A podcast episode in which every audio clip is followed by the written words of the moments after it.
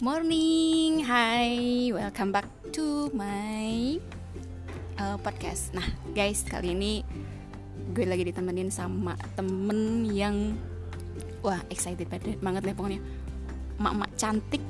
Nah, tahu kan Indonesia tuh terkenal sama simbolnya apa coba? Tahu nggak?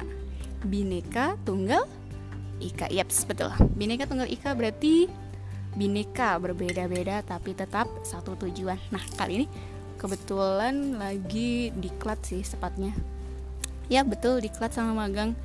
Dan di sini kita se Indonesia gabung semua jadi satu. Dan kebetulan di depan temen di depan gue nih ada temen yang asalnya dari Jatim orang Jember. Nah kalau tahu Mas Anang berarti kenal dong yang namanya daerah Jember. Nah terus ada lagi nih yang cantik lagi nih. Nah ini namanya Ibu Irna dia dari Jawa Barat sekarang kita dengerin ya bahasa daerah mereka. Jadi di challenge nih ditantang nih buat emak-emak yang kece ini buat memperkenalkan diri pakai bahasa daerah.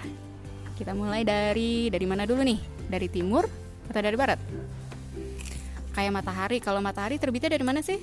Dari mana matahari terbitnya dari timur ya berarti kita mulai dari ibu Elo namanya ibu Elo. Tapi dia nanti uh, memperkenalkan dirinya pakai bahasa daerah ya. Oke nah ini dia ibu Elo. Hai nama saya Elo Trimulyani. Terus bu ngomong apa aja bu pakai bahasa kulo tiang Jawa. Lah Jawa ini ku tiang Jawa Timur. Nggih menika teng daerah Jember Jember Jembernya Jember pundi? Jember Puger. Puger pundi? Mojosari. Kula teng desa desa Mojosari kecamatan Puger Kabupaten Jember.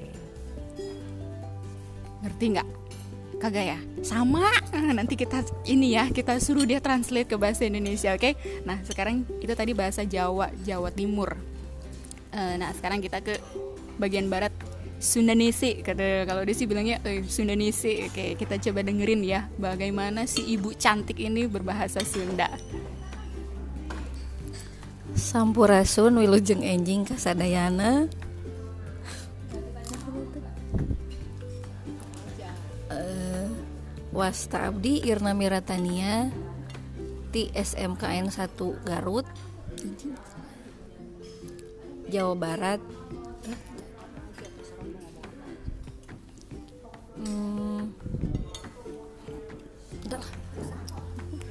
Wah, si ibunya pemalu katanya. pemalu atau malu-maluin? Kayak malu-maluin ya. Nah, itu dia guys. Jadi uh, itu dari dua bahasa. Nah, itu dia keragaman Indonesia. Jadi barusan secara garis besar intinya Bu Elo tuh menjelaskan bahwa beliau itu dari Puger. Nah, desanya tadi apa tuh nggak tahu lah ya itu.